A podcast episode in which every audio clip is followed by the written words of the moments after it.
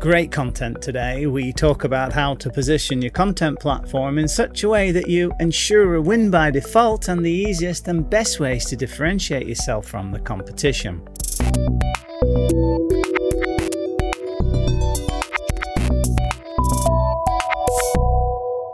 You're listening to Digital Bacon FM. Chesney Hawkes, the one and only. What an introduction to the one and only Stephen Barnes. Good morning, sir. Hello, young man. Um, you know, I'm getting a little bit disappointed in you. So I have to keep reminding you about these intros. You know, once upon a time, I would, I would be regaled and heralded upon my arrival, but now, you know, I don't even get the benefit of, of something to wipe my feet upon. Oh dear. Oh dear. So, so the title of the one and only just doesn't cut it anymore. Oh no. How are you doing? Oh yeah, I'm doing, I'm doing really good. That was good. I've, I've, I've, Yeah, I've run out of. today, Mr. Black. I'll, I'll need to come up with some really good adjectives. The superlative, sublime. I'll need to get out of the Well, you know, you've got marketing in your DNA, and you're doing my job right. So clearly, I'm doing my job right because you're doing it for me, and I'm not having to pay you anything for it. So good job, keep it up. Or the power of free, whatever you can get from anybody. It's the way it works. Uh, isn't it funny that? Yeah. Hmm. Okay, so um, we're talking about monopoly building as we normally do at this time of week. Actually, truth be known, um, you owe me an explanation because you, you know, came running at me saying, "I need to change the day, I need to change the time," but you haven't any profit, any really good excuse for me. You know, you know how busy I am, and I've had to make time out of my day, my otherwise very busy schedule to accommodate you. So, can you please offer me some explanation as to, you know, why we're doing it on Thursday at five rather than the Friday at four? Because tomorrow's a public holiday in Hong Kong, sir. How very considerate of you. I'm so pleased that you thought about that, but you didn't mention it in passing. Uh, and and I have a reason. I'm heading down into Howick tomorrow to see the doctor. But anyway, that's besides the Ulterior motives. Ulterior motives. They- But okay, for it's both of us. forgivable. You know, you're going for, yeah, yeah, yeah. Right, mate. So, uh, monopoly building. Yes. So last week we left it uh, kind of really concluding on an understanding of in the connection economy when you're um, imparting what it value it is that you, off, you offer to your potential tribe, that you actually know what it is that you really sell. And we finished off by talking about things such as like all-purpose brands, such as IKEA and Starbucks and Mm. Toys R Us and the like. And um, the Hong Kong Visa Centre has been designed as far as we can make it to be a purpose brand, even down to the uh, choice of name uh, of our company or our business, Hong Kong Visa Centre. It's pretty clear what kind of entity we are and what you'd be getting if you transact with us. Mm. So we've imputed sort of all purposeness, so to speak, in, many ways, but particularly through through choice of words. And you know, in the connection, well, in the connection economy, and the only thing that's got any real value is attention. You know, you've got to be able to get your sort of core message through at a glance. So it's, you know, not, um, uh, it's not uncertain for anybody about what you're all about. So these are kind of sort of things that you have to accommodate. And we have done sort of our best in terms of trying to produce Hong Kong Visa Centre as an all purpose brand. Then, of course, because you're, you know, you're doing something, you know, highly novel, uh, as you move from the industrial to the connection, you got to start to think about what your proposition, how different it is compared to what's gone before. And then um, anticipate that your business model is going to allow you to, to go on to how I've couched it, sell stuff that your competitors can't. And this sort of comes about through this following idea that in the Hong Kong immigration business, what you traditionally sell is this kind of service that represents an exchange of value, historically predicated on scarcity of know-how and fear in the part of the consumer that the scarcity of know-how applied in their situation could lead to a negative outcome. Is that generally in the service business rather than in the commodity business? Well, I don't know. I think certainly when you understand the emotional dynamic of uh, transacting with immigration, it's a you know a, a life a serious life matter. Yeah, I would say I would say the uh, same with with with other services like legal or medical. You know, you you're going to somebody who you make the assumption knows what they're doing. You don't have the the skill set, therefore you rely on somebody to provide that service. Whereas transacting with somebody who sells you a CD, you're buying the CD for the commodity. Right. Yeah. Okay. So, um, given that you know the connection economy gives affords you the opportunity to move from a scarcity environment to an abundance environment, if you make that abundance available to such a point that the material that you have that your competitors don't provides the answers to all the questions that you know exist in that particular area recognizing that out of that will spin uh, a service need. And because you're the author of the solution to the problem that they got for free they want to transact with you rather than your competition. Hmm. so that's a that, that that's a way to you know sort of manifest new value in the connection economy. But that the process of doing that, what we did at the Hong Kong Visa Center is that we, we, because we documented all the know-how in a very systemic fashion, we could then offer services that were hanging off the back of the fact that we built the content platform in this fashion. And that gave us the opportunity to introduce things like disruptive pricing. Um, we had a, a, consultation service, a silver service, a gold service, and a platinum service. And the platinum service, in terms of the actual techno, you know, the, the way that you deliver the service is, is the same whether you do it at the Hong Kong Visa Centre in the connection economy, whether you do it via the industrial economy with the, you know, with the established competition. Hmm. But um, but gold, silver, and consultation are, are not within you know the sort of you know um, array of product resources of our competition because they don't have a content platform. So all they can do is sell an industrial economy style platinum service. So we can come in with an entire content proposition and sell three particular things that our competition can't, all at price points that essentially mean that you know the market is open up to your your your proposition because you're you've been you're actually competing against non-consumption because there's a market for uh, immigration sorts of services um, but there's a sort of a sub market between those who want to pay and those who don't want to pay. Uh, and there's a middle ground between those two who, who would want to pay something but don't want to pay, you know, the full, full, full price.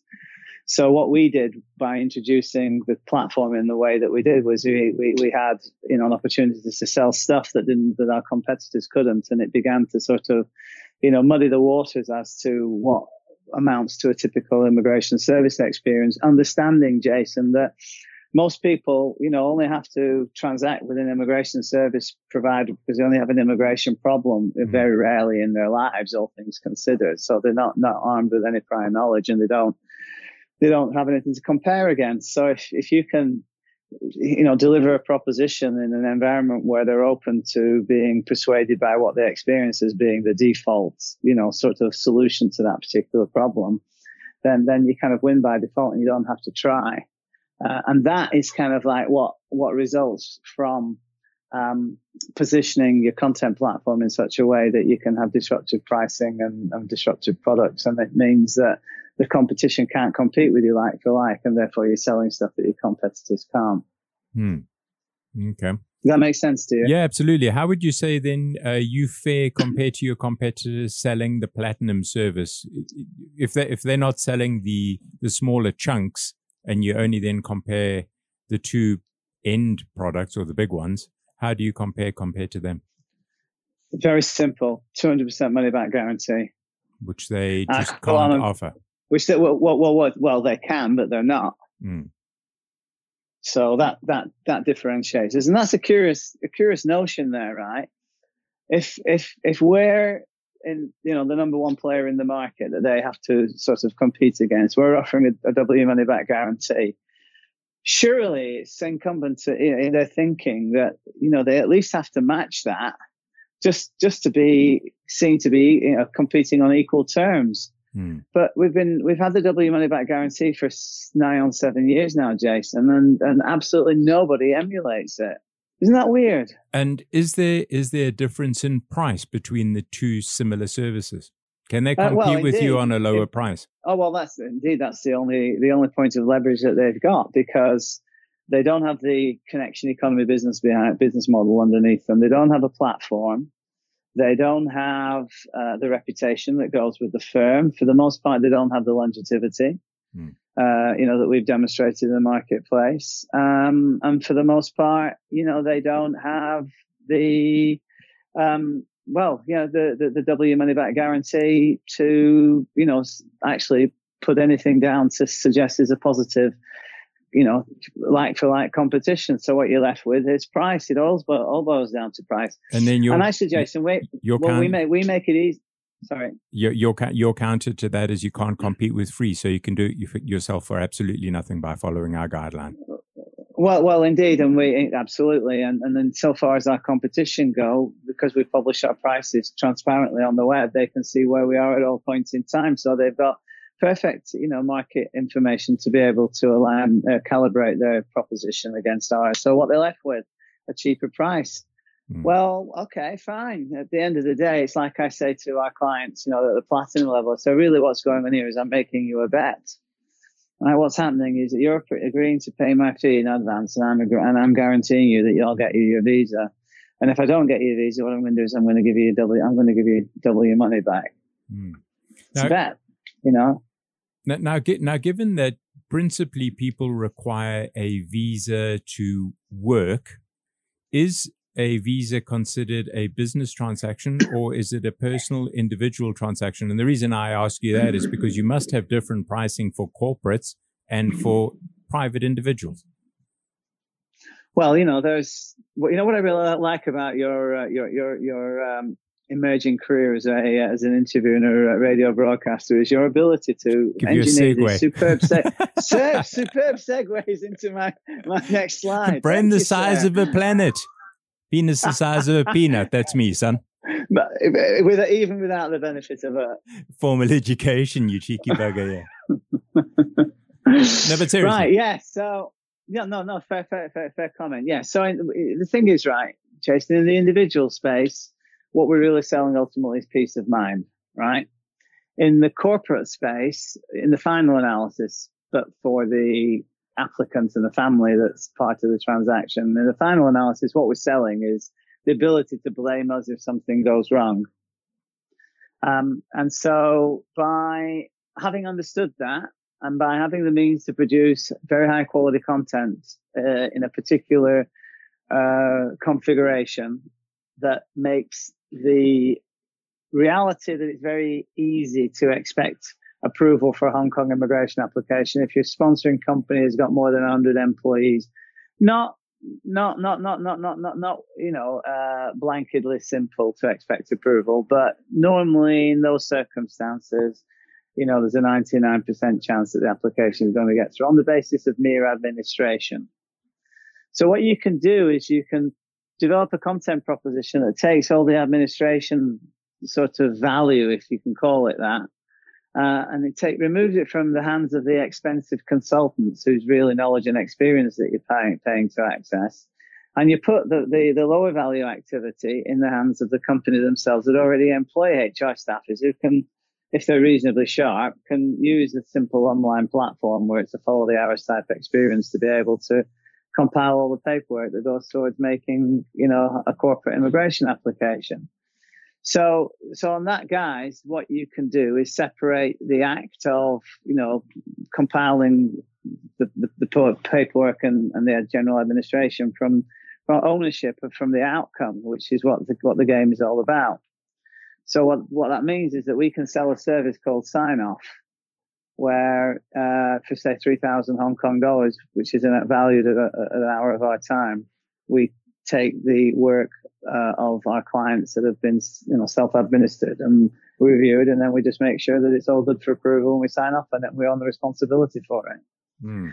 So, so, so in that regard, because you know we've developed a completely different, you know, all, proposition all told, we've got um, the opportunity not only for disruptive pricing, but the actual product offer, offering is disruptive in itself, and it, it, it's a it's a compelling story that you can take into any uh, any any corporate HR uh, and say, look, you know, this this might not be for you, but we want you to understand that there's this this the solution to this, you know, what's a perennial problem, you know, authored by the acknowledged expert in this space, uh, and it and it's all free.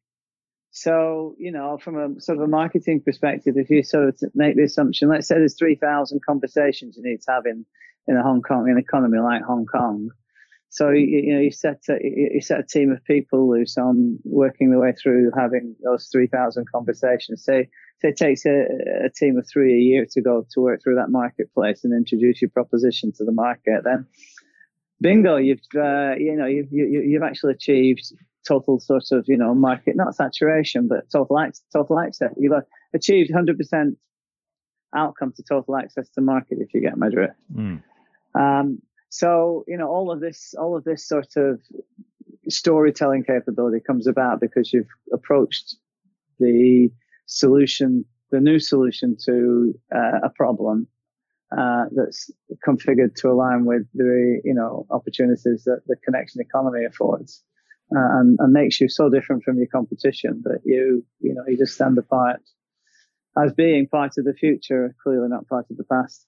And how difficult it is is it for a a connection economy business to break into the old way of doing things. If you look at a corporation that are used to using one particular immigration provider and they've used them for years and years and years and years, how do you come in and disrupt that by offering something that they probably don't understand fully? Well, okay, so the way I the way I perceive the market is that uh, it, it's a great time of uncertainty now for a well-established business. The way that they've always done things, uh, proving you know to be constantly in a state of flux, and and there's adjustments needing to be made, you know, sort of across the uh, across the board in how things have always been done. Um, and you know, a large portion of, of those companies will be so rigidly, rigidly configured for a whole number of reasons that uh, you know you'll just you'll just end up putting a sort of a, a, firework display on the front door, and they'll never you'll never actually get in and be able to transact with them in any reasonable time frame because you know they're still married in doing stuff the same old way. But there's still when you troll through, you know, a, a, a collection of prospects like you've got in a sort of a hermetically sealed environment like business business economy like Hong Kong, you can, you, know, you can, you can sort of troll, troll your way through and you can, you can make real, real, real, real progress on that front. Um, and the market that is available to you is those that are open for change. Uh, and that see a good reason uh, that they would want to do this, and, and it's it's readily attainable for them. Um, the reality is that companies have immigrant inter- they, they always have immigration problems and uh, and in each and every instance that there is you know uh, an immigration need presents itself there has to be an assessment of you know the circumstances which which falls to professional capability or otherwise well researched um, you know understanding of the problem. Uh, so even if our target audience are not companies of 100 employees, which is our corporate proposition, Sherpa that's uh, organized around that. The mere fact that we can have conversations with, with, with people, um, puts us in a relationship creation sort of dynamic. And out of that, we know economic activity flows.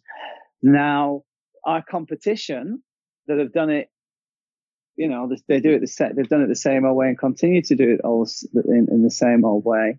Um, they're they're not they're not really able to sort of readily understand or appreciate why we're making traction in the way that we are and actually they don't have huge visibility over the traction that we're making unless we, we actually publicly disclose it, which in due course we will be doing. So they'll, they'll have no excuse after a while. Um, but in the, in the main part, like Clay Christensen says, these companies have kind of got blinkers on intellectual blinkers and sort of business history, the, the lessons learned from business history blinkers on. And they just carry on doing stuff the same old way. And, and before they know it, before they realize the world has changed, somebody's come along and not only stolen their lunch, but has actually stolen their grandchildren's inheritance. Hmm. I was having a chat with JC, uh, our wine expert, earlier this morning, and he was talking about the wine industry changing in a huge way, and that and he described it as the center of gravity has moved away from America towards Asia, and of course the buying mm-hmm. power of China in particular has swayed how uh, producers need to look at selling wine, and it nobody yeah, saw it coming. Mm-hmm. Well, is there, you know, I, I, you know, I don't drink and I don't have any interest in wine. It's just crushed grapes in bottles to me. But uh, the only thing that I'm kind of cognizant of, and I suspect I'm way, way, way out of date, is that this guy Gary Vaynerchuk, made his mark in early content marketing, so to speak, by sitting in front of a video camera and just describing the wines that his father was in his father's shop, and uh, and that stuff went on YouTube, and you know the rest is history, so to speak. Uh, apart from him having made waves on that, and I guess he has he hasn't done that for a long time already, or at least somebody else is doing it instead. Uh, you know, is there anybody doing anything novel, truly novel via the internet uh, when it comes to you know the business that uh, that JC's in? Um, I would I would think it's just a discussion on varietals and and and the process of wine and the education of wine.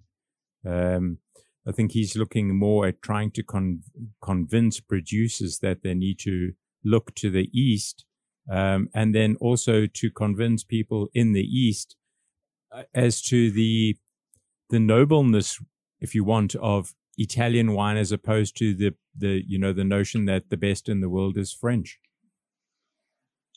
Yeah, okay, because but they've cornered the that- that's- market. that- no, well, that's great. No, I mean that's that that's all about uh, cultivating and and imparting an experience, right? That you we want people to have associated with what with, your proposition. Mm. No, I'm thinking I'm thinking more about creative ways of actually selling wine because when you get right down to it, when you cut through all the you know the the, the, the fluff and the uh, and the fancy sort of nose squiggling and bouquet uh, enjoying and what have you. Um, it's all about selling Uh, fresh on- on- bottles. on online has become a very big way to do it but your greatest your greatest problem is the transportation and storage so Right, but I'm thinking isn't okay. No, that's cool. But I'm thinking more more along the lines of, and I I don't I don't expect this is original. So I've no doubt you can knock me down in flames. But I just want to illustrate by way of example, right? Some kind of you know partial ownership program for lovers of a particular uh, you know grape or vintage or that one particular square five square kilometers pe- of people have France. people have sold have sold portions and they sell, and then you get the opportunity to go once a year and crush the grapes with your feet etc etc that's been done. What's also been done and that was done many many years ago was the um the sort of diners club wine of the month which was always very clever because it allowed them to move wines that perhaps they had excess excess stock of um, and you subscribed to it, and every month you got your case of uh, a variety of wines. And one of the beauties of that was that you didn't have to buy a whole case of wine; you got a variety of wine in one case. It was the start of the Okay. split case mentality. Okay, so um, I'm curious to know if you could anticipate uh, a, let's say, almost perfectly aligned wine service that uh, you can immediately uh, get value from, no matter what, what that thing looks like in practice. Uh, using the internet, wh- where do you see what, what what- for you would be the goal? Wow, the perfect use of the internet to immediately address uh, a wine-related demand, desire, project, pro- product, or otherwise. an instant or online sommelier so that if I walked into a place where I wanted to buy a bottle of wine, I could bring it up on the screen and that person or that app would say, that wine is a good wine for that price if you're going to eat it with that or if you're going to drink it with it, Would it be a live? Would, would it would it be a live exchange, or would it be a video library in front of you, short snippet content? I, I think a video library, um, and which would allow you to put in the name of the wine, the year of the wine, and there was a clip related to that particular wine. How many how many wines are there on the marketplace at any one point in time? Gasquillions, but remember that wine is also is also time framed. So they, if say for example, they make a 2016 XYZ uh, brand, they will make 100,000 bottles, for example. That's that's all there is of that particular wine. So Well, well, isn't that, isn't that interesting? So it seems to me that there's an opportunity with some sort of um, social network uh, to be built around that, where the it's kind of like a self sommelier, right? And whoever's doing the wine tasting, they do it according to a particular iPhone shot, sort of you know framed video. Hmm. Um, and then they upload it, and uh, and then you can you know share pricing information and shipping information and all that kind of stuff. It just seems to me that there's a natural opportunity for all those aficionados of wine because everybody will everybody right everybody I've met who loves wine, my God, do they know a lot about wine? I'm just in awe mm-hmm. completely. And, it's amazing. And, and, the danger is the subjectivity of it and getting shot down for your subjective opinion about a particular wine. And well, like, like, like, like, say, like an on, you know. like an online restaurant review, can you imagine taking um, TripAdvisor or any of those other sort of restaurant reviews to the point where you actually have to video yourself doing the review? That would be good. Yeah. That would that would that would separate the sheep from the assholes. That's for sure.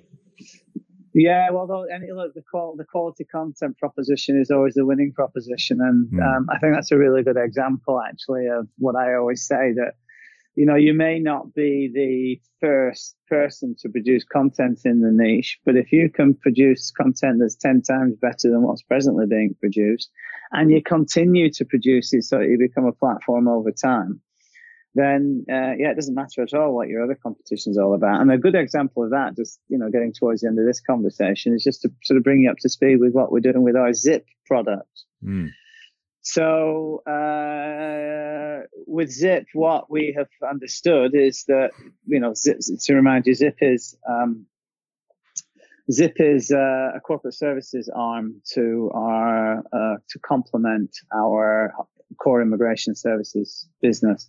In Hong Kong immigration, when you're selling immigration services, you've got an actual opportunity to sell corporate services because in so many instances, one ties in with the other and very often the, um, you know, the other side hasn't, the other, the other service hasn't yet been addressed.